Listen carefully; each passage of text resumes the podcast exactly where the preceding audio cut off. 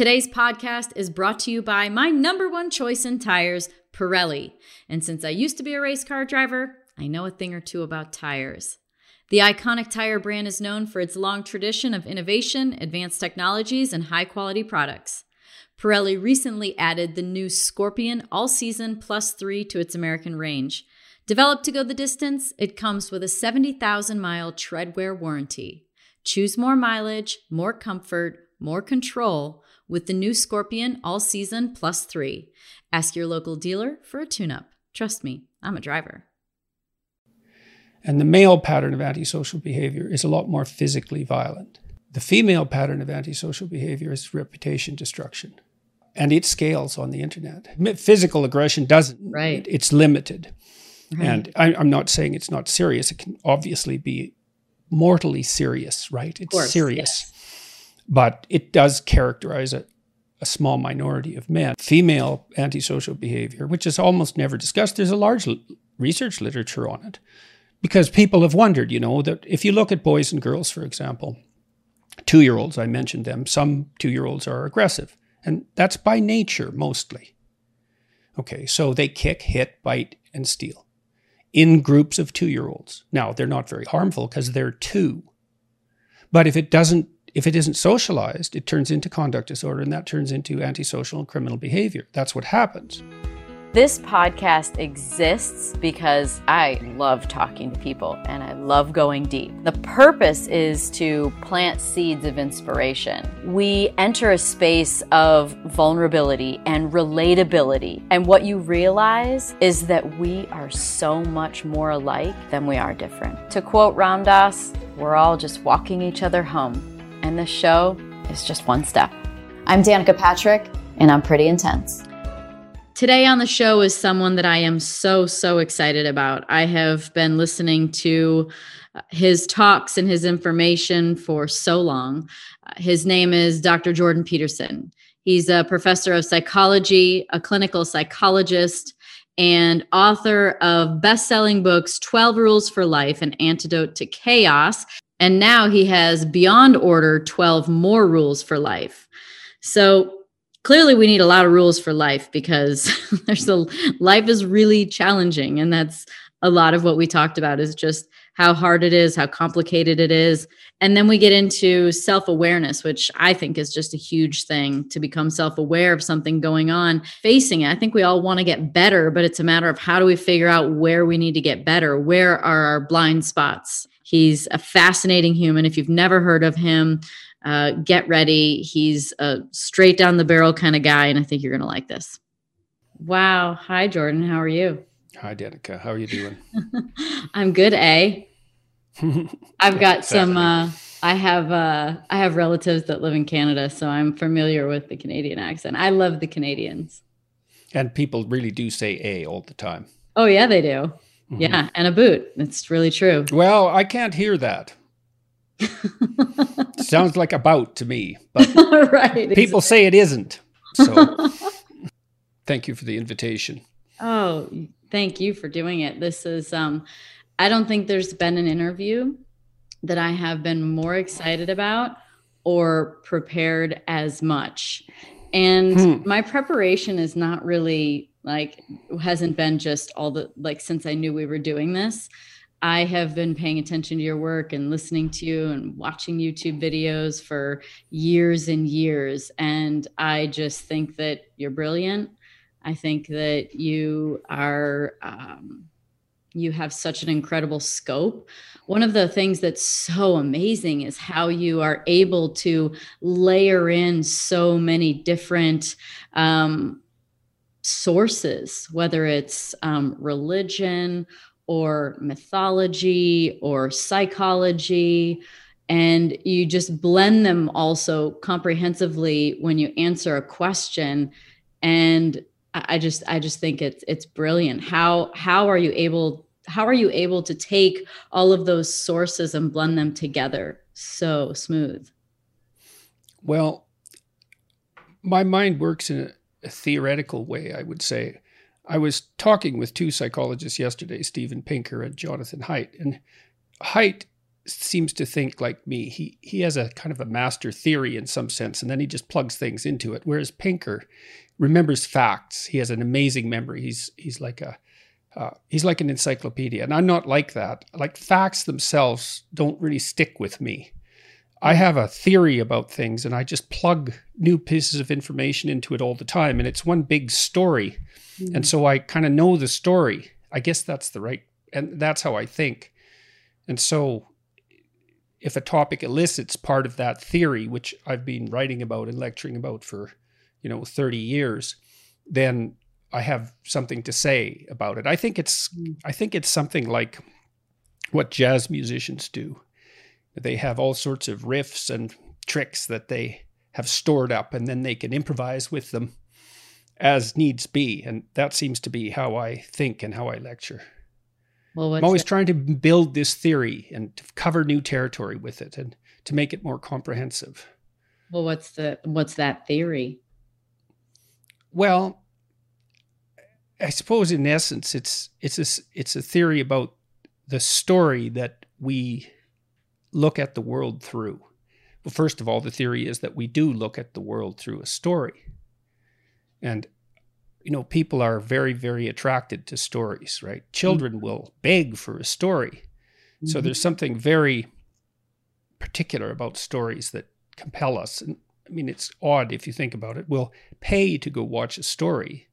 Doesn't matter if it hurts our feelings, it doesn't matter if it makes us anxious or upsets us, any of those things. It doesn't matter. We're still so enthralled by it that we'll go expose ourselves to it. So stories must be extremely useful to us, unless you just write that off as mere entertainment, which I don't think is very smart. And a story is about going from where you are to somewhere better, usually, and then about the catastrophes that might befall you along the way, the unexpected occurrences, and how those might resolve, and how that might change you, the way you look at the world, the way you interact with other people, either for the better or the worse. Better if it's a comedy, and worse if it's a tragedy. And so I've been trying to unpack what a story is. A simple story is just a child might tell it. Uh, I went to kindergarten today. You know, uh, more complicated story is I went to kindergarten today, but on the way, a mean dog barked at me and I got real upset and I thought maybe I'd go home but I decided to continue. Then hmm. you pat the child on the head and say, well, that was a good decision, right? That you stuck with your course despite the fact that you got waylaid by something frightening. And so the first story is a, I called it a normal story in my first book, and the second story, a revolutionary story. And so Exodus in the Old Testament is a revolutionary story, right? Because the Israelites leave, the Jews leave tyranny, Egypt, and escape into freedom, but then everything falls apart into chaos. And then, at least in principle, they find their way again and move forward. It's a very powerful story. How can we know? Because so many of these stories, whether they're from, you know, ancient Egypt or uh, like I went to Egypt earlier this year and hearing the stories about uh, Osiris and Isis and Horus and all of these different stories, but that or religious, even from time that Jesus was around when they, you know, put, you know, wrote these stories down many, many decades later. How how do we know if the story is real? Because memory is poor. Well, I think that's a very, very complicated problem, obviously. I mean, some forms of truth are factual scientific truths are factual. Other sorts of truths you act out hmm. and you see if they work. And so they're true in the sense that an arrow is true when it flies or someone's heart is true, right? There's lots of variations hmm. of the idea of truth. And so Christian story posits a ideal at its center. And that's the story of Christ and and everything about him. And the truth of that is to be discovered in action, as far as I can tell, acting it out. It's a target for emulation and imitation. Mm. It's not so much a description of, mm. of, objective reality, although it might also be mm. that. But mm. And so to believe it is to act it out, a kind of ethic. Mm-hmm. And part of what Christianity is is a discussion about what constitutes the ideal that we should all act out. And that unites us mm-hmm. around that ideal. And mm-hmm. it also structures our expectations because we're disappointed in ourselves and in other people whenever we don't manifest that ideal.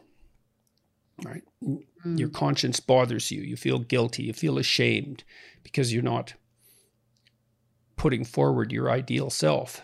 And that ideal, you know, people have been trying to sort out what that ideal is for a very long time. Sure. So certainly the Egyptians you talked about, part of their ideal was Isis, Horus, Osiris. They all represented different elements of existence. Osiris was the god of the state, essentially. He was willfully blind and was defeated by his evil brother, Seth. That happens to states all the time, that malevolent forces take them over when they're willfully blind. Mm. And Horus, Horus is the Egyptian eye.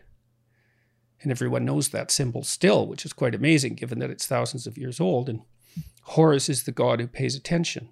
So the Egyptians worshipped attention as the force that revitalized the old state. And it's brilliant. It's different than thought. Hmm. Attention, right? Attention is reception. It's being willing to see what's in front of your eyes. Mm-hmm. And so the Egyptians figured out, took them a long, long time, that there was something divine about the capacity to pay attention, something that would redeem the blind state. Mm. So, you know, all of us are inheritors of a cultural tradition. It's functional. In the US, that's embodied, I suppose, in the Constitution. But the Constitution is dead, except insofar as it's embodied in living people who are paying attention. Right. right? So the Egyptian pharaoh was a combination of Osiris and Horus. It was a brilliant idea, hey? So that meant that he was the tradition that had founded the state plus the capacity to pay attention hmm. and renew the state. Yeah, yeah, yeah. And they figured out that that was the central idea, the central element of appropriate sovereignty. Wow.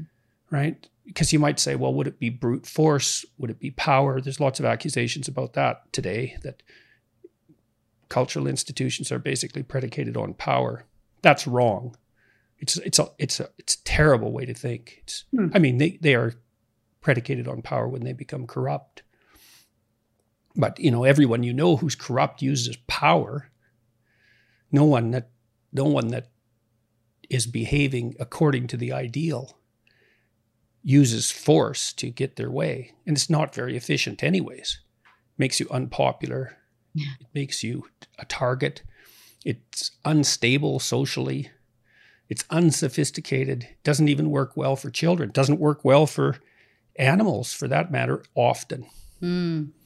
So it might not maybe it's not even that this whether the story is right or not it's a maybe more of a guideline it's more it's more archetypal kind of uh, stories that help guide us and maybe it doesn't even matter if they were real what matters well, is that we're using them to be better to have good ideals to yeah, well, re- better real person. real's a tricky business in some sense you know because abstract things can be more real than concrete things. Like numbers, for example, are very abstract, but they're real enough so that if you can manipulate them, you can change the world. Mm-hmm. And you know, if we if you read deep literature, uh, deep literature is, in some sense, a distillation of character. Right? I mean, no one would want to read just about your day if you described every detail. Right. You sort of pull out what's interesting and relevant and and and essential. And so these stories are in some sense essential. And so they're true in that they're abstractions. That's how I, I look at it. Now, that leaves open the relationship between them and what we would normally consider historical truth. And there's tremendous amount of debate about that. I certainly don't have the answer to that.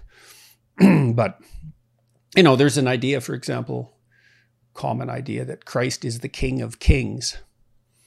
Well, yeah. so you imagine that you abstract out of people what would make someone noble. right? So you look at noble features across a bunch of uh, uh, across a assortment of different people, and you think, well, there I could make a noble character out of that. And then you take all those noble characters and you take the most noble element of them, and you say that's a king.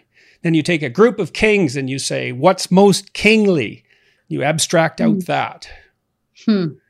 Right. So that's that's part of the idea.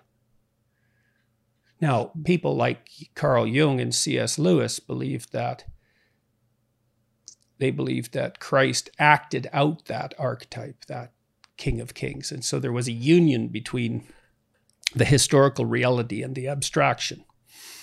And so, you know, we don't know what would happen if an ideal person came into existence.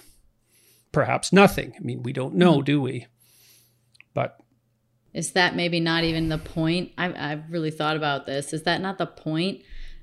Maybe even of being here in this human existence? Do we need is do we need the polarity? Do we need the sides? Do we need the contrast? Like if there was an ideal person, does that even work here? That's a good question. I mean, we do seem disappointed when people don't live up to the ideal that we expect. But by the same token, we tend to love people even sometimes for their faults, certainly despite them. Sure. So, ideal guides us along and judges us all the time.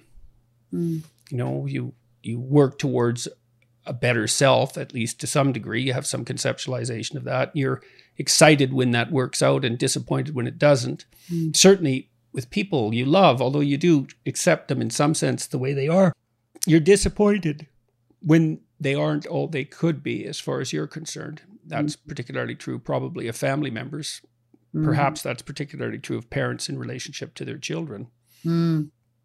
Mm. You know, and that's a funny question. You know, when you love somebody, do you love the ideal they could be or do you love them? Or both, perhaps? Because you want to encourage them, you want to have, have them grow towards something that's better. Mm-hmm. And, you know, we, we're so attracted to um, vulnerability. And vulnerability implies perhaps a shortcoming, right? Like something that's just not not ideal. And that's a connection. Vulnerability is a point of connection. So what yeah. if we didn't have any of that? Yeah, well, I guess in some sense that's a justification for vulnerability, isn't it? well, how would we have connection then? Where does where does connection come from? Well, that's a good question. We wouldn't be the creatures we are without our vulnerabilities. Mm. That's for sure. You really see that in children. Yeah. You know, and and the fact that they're vulnerable doesn't make you less care for them less. Far, yeah. quite the contrary. Yeah, but it's. I think it's in adults too. I mean, whether it's something that I've shared, something that you've shared about your struggles, like I think it's in the vulnerability that we create relatability and you know the connection point. Yeah it's it's certainly that in part. I mean we also look to each other for for inspiration but I, often that comes as a consequence of overcoming vulnerabilities. Mm. one of the things that i think i have had the most struggle with and this comes to a lot of what you talk about about you know being better and choosing you know addressing things that are difficult and it comes in the form of self awareness. I found self awareness to be incredibly hard. It's not that I don't want to get better, it's that sometimes I don't know how to get better. I can't see myself. So I have to use people and experiences and patterns to discover those things. So how can how can one create more self-awareness? So I think you got it exactly right there. I think you got it right. A lot of that's generated as a consequence of interacting with other people. Right. I mean, you know, you're you're limited by your blind spots and your ignorance. And so you can try to overcome that, but sometimes you don't even know what it is. And in my latest book in Beyond Order, I think it's uh is it the first chapter? Yes, it's the first chapter. Talk about the necessity for social interactions mm-hmm. to, for sanity.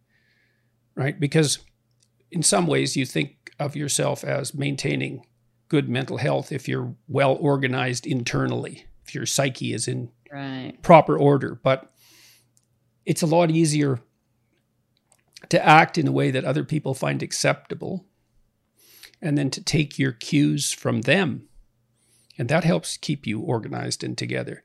So you know when your jokes are funny and you know when you're not contributing enough to a conversation, or maybe you're contributing too much, or you're not pulling your weight, or other people clue you into that sort of thing all the time. So, mm. part of what keeps people sane is healthy social dynamic and the ability to pay attention to cues.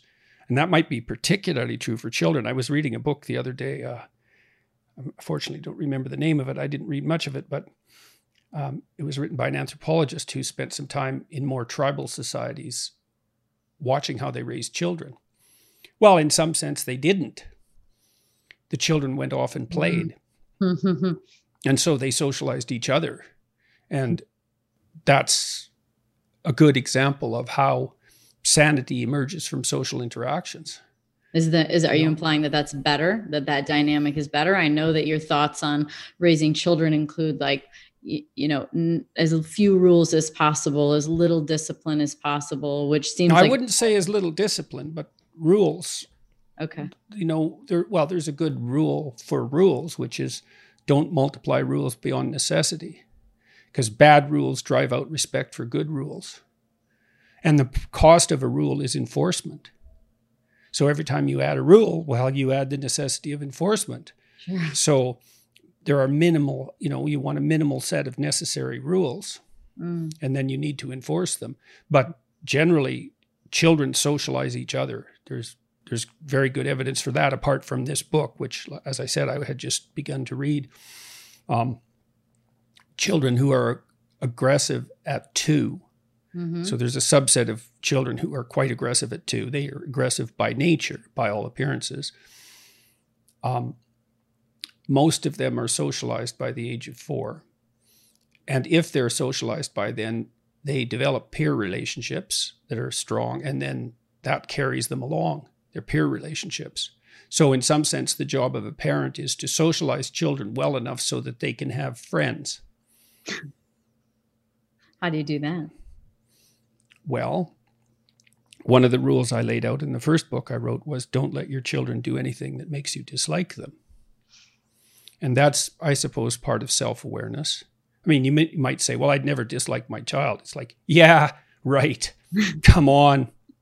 Come on. Now, that doesn't mean you don't love them, although, you know, now and then you might feel that you don't love them too. But certainly you're going to dislike them momentarily for things that they're doing or not doing. Well, mm-hmm.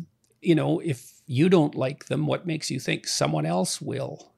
And then you might say, well, that's just me. You know, that's just you. You're just one person. Well, you're the closest thing to a representative of the social community that they have. So they're stuck with you. And then I would also say, well, it'd probably be better if there were two of you, you know, father and a mother, because then you can try to make sure that both of you add up to one sane person so the child can interact with that one sane person. But, you know, it's definitely the case that, uh, I mean, I've seen children who don't have anyone to play with because they don't know how to play. Mm. They're not socialized. It's horrible. And they fall farther and farther behind all the time because. Yeah. Hmm. Do you think that falls on is that is that a parent thing? Is that maybe being in a household of you know not having a mom and a dad there is children who are fatherless do worse there's no doubt about that and no one likes to say that but the the research evidence is crystal clear and it's hardly surprising i don't know why anyone would su- find that surprising first of all it's too much work to raise children by yourself yeah. especially if you have to work. So in that case you're not going to raise them by yourself anyways. You're going to have other people help you. But you know, it's likely the case that the nuclear family is the minimum necessary social arrangement for raising children, and it's it's possibly not sufficient. You know, we also don't know what's happened to children because they don't have very many siblings anymore, and siblings really, in some sense, socialize you. They sure, certainly help take the narcissism out of you, mm. right? Because siblings they don't let each other get away with being sure being narcissistic. Essentially, they're they're very very uh, unhappy about special attention. Mm-hmm. So we mm-hmm. don't know how many p- children uh, children have to have around in order to be socialized properly. But mm-hmm. I suspect we're erring on the side of not enough now, and probably not enough for parents. Mm-hmm. Mm-hmm. Does it? It seems, but is it the case that narcissism is becoming more and more and more common? I really don't know. It's very, very difficult to answer questions like that because we just don't have reliable measures across generations. Right. You know, it isn't obvious to me that young people today are more narcissistic than young people were in the 60s. So, you know, it wasn't obvious to me when I was teaching university that the students were more narcissistic than they were when I started teaching. Mm-hmm. But but like I said, fundamentally, it's it's it's hard to get an accurate measure of something like narcissism and then to track it over decades. You don't even know if the measure itself shifts. Sure. I do believe that there that people are more lonesome than they were. They're more socially isolated, but you know that's also very difficult to de- determine. Yeah, I'm loath to make intergenerational comparisons, you know, because sure. every generation thinks that this current young generation is worse than any generation that's ever existed and it's, like just, when you when you grow up and you listen to your you know your parents listen to your music and they're like this stuff's awful and then that continues on every generation like that stuff's awful that the kid are listen kids are listening to it's like no matter what there's always this idea that oh it's the worst than ever and so maybe that leads to that question which is what is better and what is worse than ever right now in our culture? I guess it depends to some degree on your scale. So, globally, in terms of economic uh, and absolute economic security, it's better than it's ever been by a huge margin for everyone. Mm-hmm. Mm-hmm. So, there's a much smaller proportion of people who are without food and water and sanitary facilities, technology and education, and immunization and healthcare and basic living standard. And it's it and that's a huge amount of that's developed in the last 30 years. And almost all of it is developed in the last 150 despite the fact that the population has exploded to a tremendous degree and so, from the perspective of absolute privation, things are better than they ever have been. In the West, well, that's hard to say too, isn't it? I mean, there's all sorts of opportunities that there weren't. The technological explosion has produced a tremendous increment in wealth in some ways. I mean, you have more computational power in your phone than NASA used to send people to the moon and back and it's basically free. Now it's not free, but fundamentally the cost is plummeted to such a degree that so, and we have this tremendous communications technology. Um,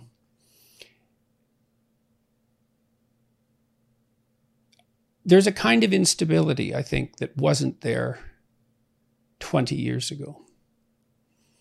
And I think it's a consequence of rapid technological change. Uh, it seems to me, and that's possibly because I'm old.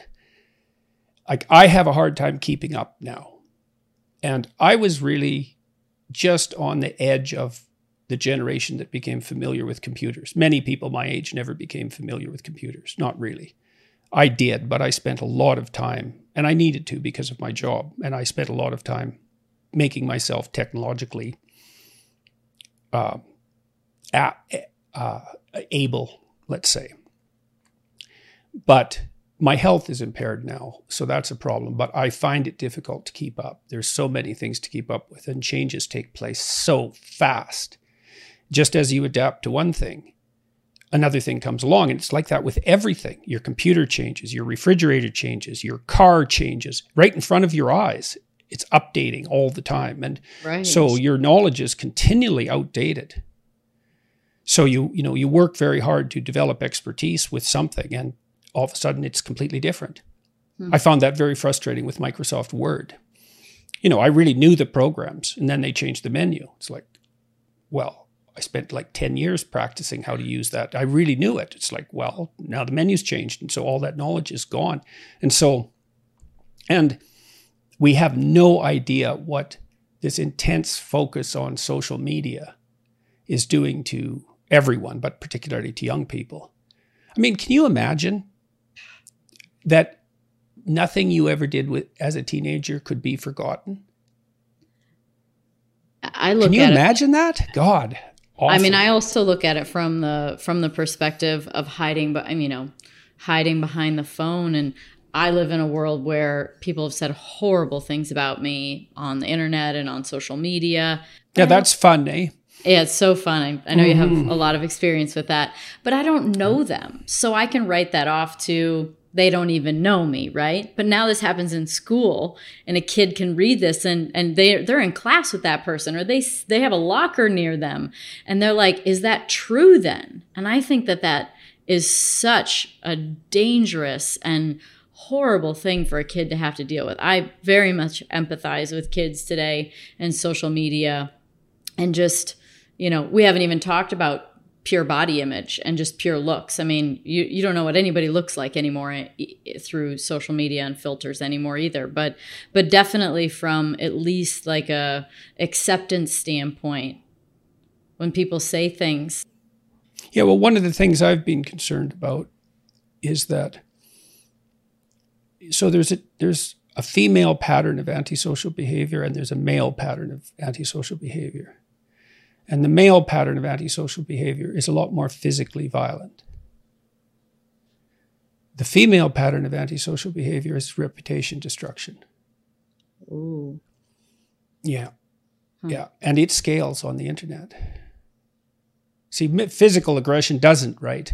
Because right. What can you do? Right. It's limited.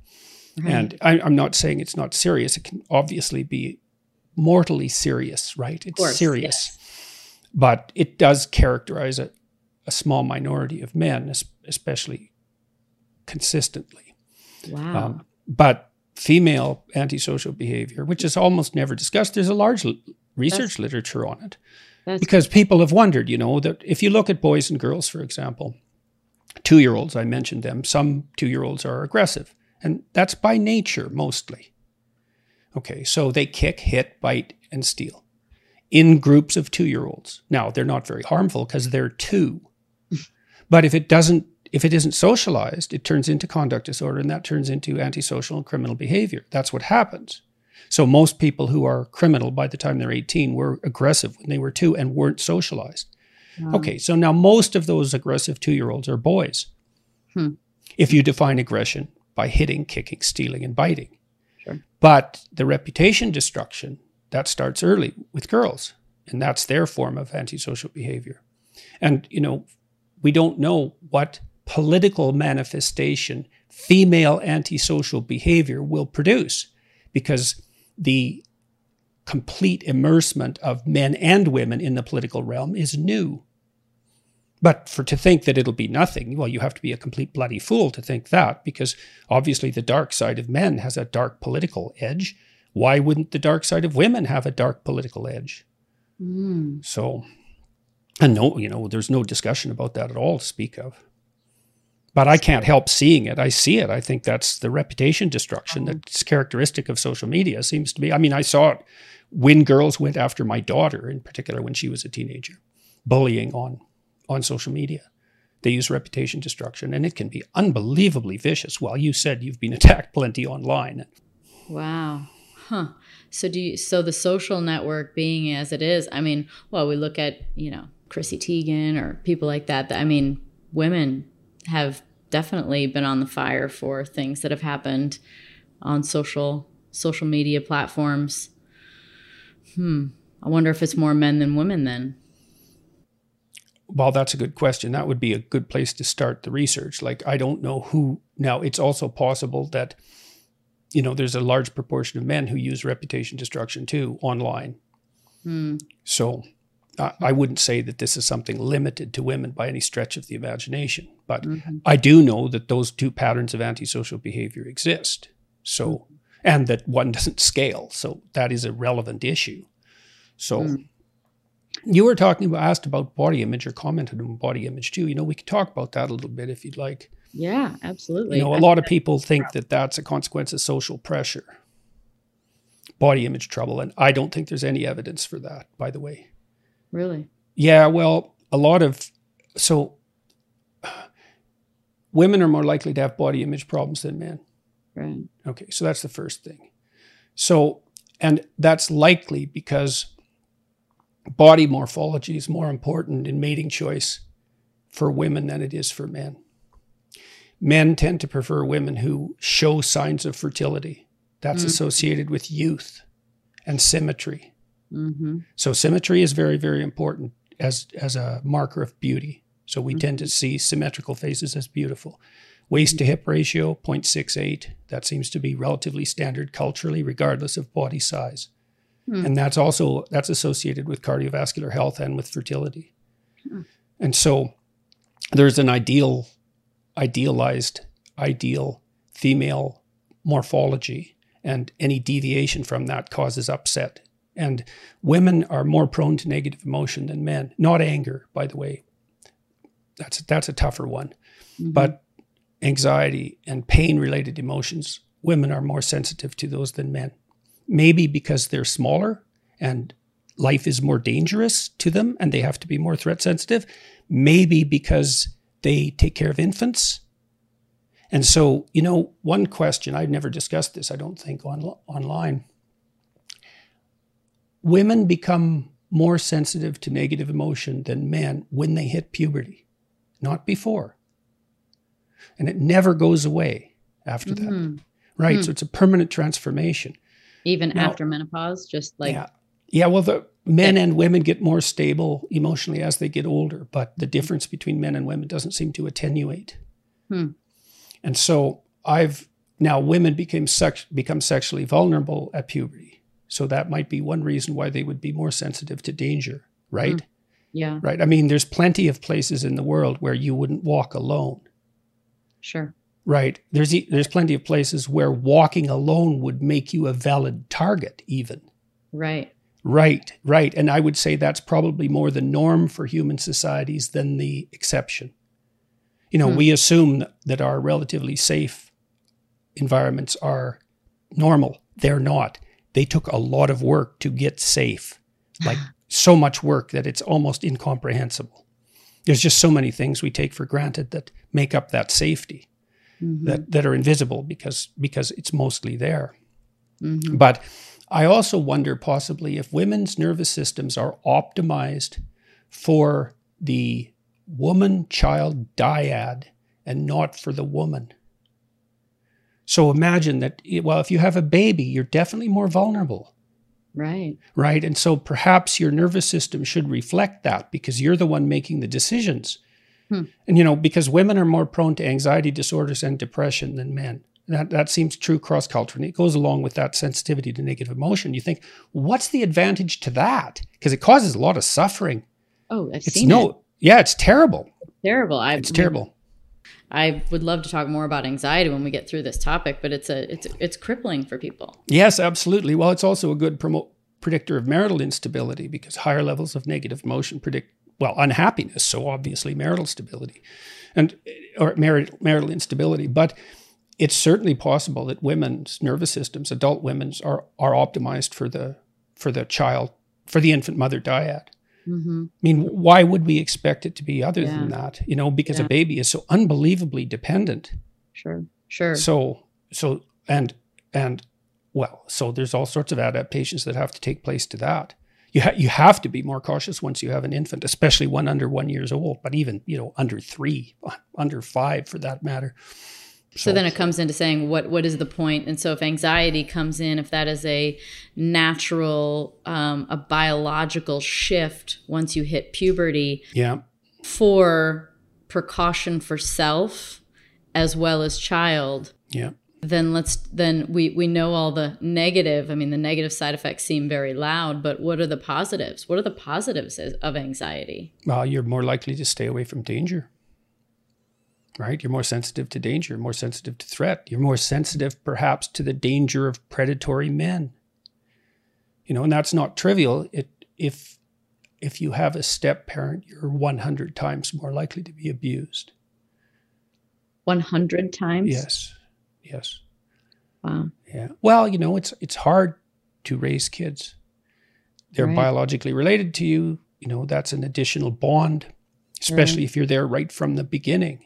Right. And it's very tricky to negotiate a child adult relationship, especially if you're an interloper and maybe the kid doesn't like you or vice versa. And there's plenty of rivalry for attention. Mm-hmm. And there's plenty of rivalry for attention within families. Mm-hmm. So, yeah, so while the upside to anxiety is that it, it protects you from danger. So, That's its purpose. To me, it feels like though that there are these patterns, and and maybe maybe it happens when they're very young that they can feel the parents' anxiety. Um, in a well, you're saying that it doesn't get triggered until puberty, but it feels like something that loops for people. Oh, look, it can go out of control constantly. It, it definitely. That's a very good observation. A lot of a lot of the the the conditions we think about as mental illnesses are looping phenomena. Right. So, for example, imagine you get depressed. So, you, well, then you start to isolate yourself. So then you don't have any social contact. So then you get more depressed. Well, then you isolate yourself more, right? Mm. And anxiety is like that too. Imagine you start to get afraid of mm-hmm. going outside.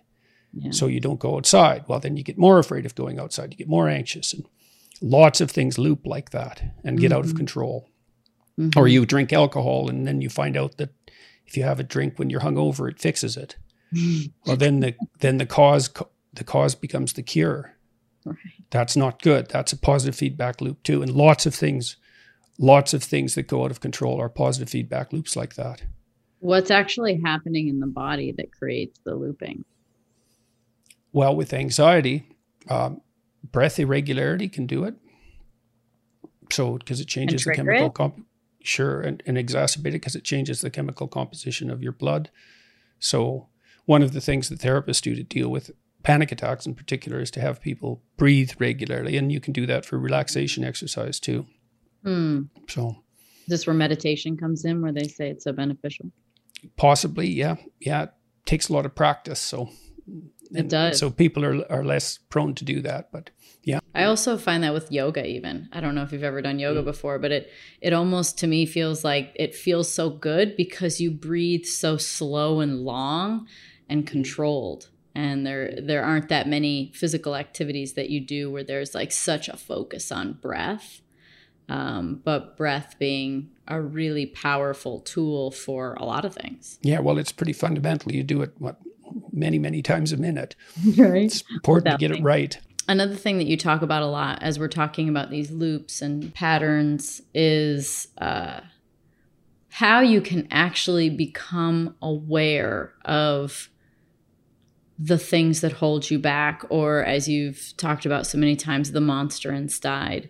Like, how do you actually become aware of that? Because again, I think self awareness is half the battle, really, maybe even more in my mind.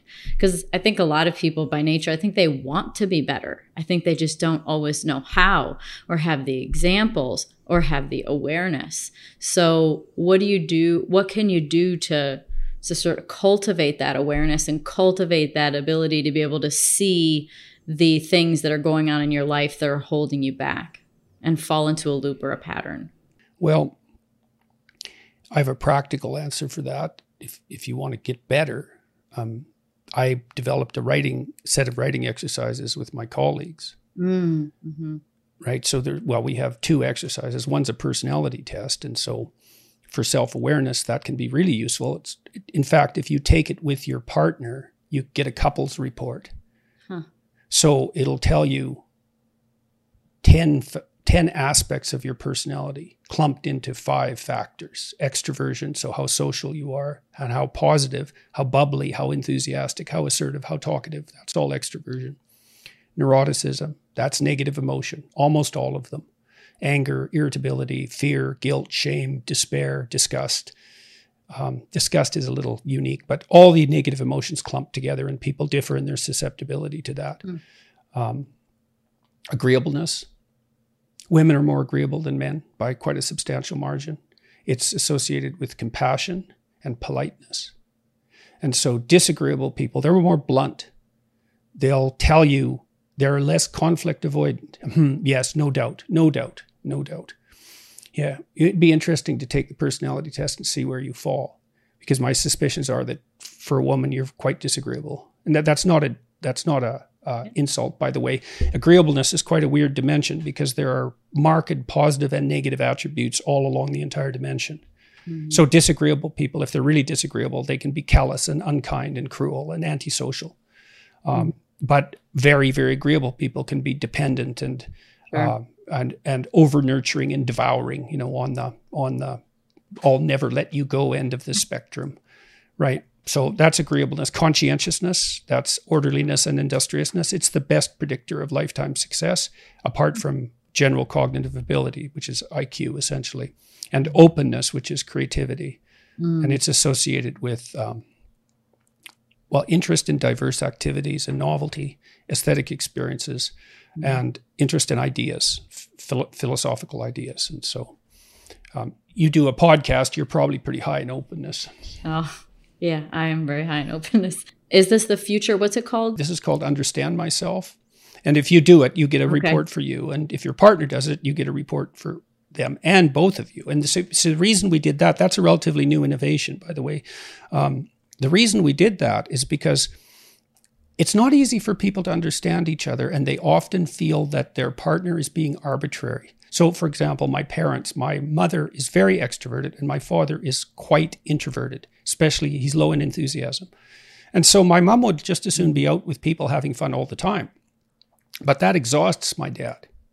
And introverts get exhausted by social interactions. I think they're more, right. uh, they're more, their niche is one on one and maybe being in nature.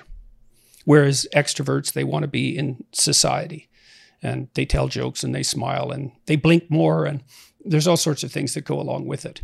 But if you're extroverted and your partner's introverted, you've got a problem because you're always going to be want to going to be out and about and that energizes you and when you're not with people, that is you're going to be unhappy or you're going to be not happy, right. not unhappy because that's neuroticism, but you're not going to be happy.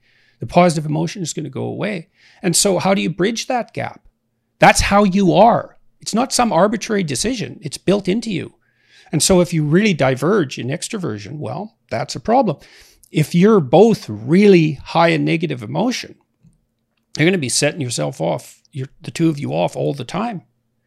Right. So, and, and as I said, at higher levels of neuroticism are associated with marital unhappiness. So, if you're both high in neuroticism, that might be the one dimension where you don't want to be like your partner if you're if it's high, right? For someone who's high in neuroticism, they might really like to have a stable, uh, a stable partner who's who's less mm-hmm. threat sensitive.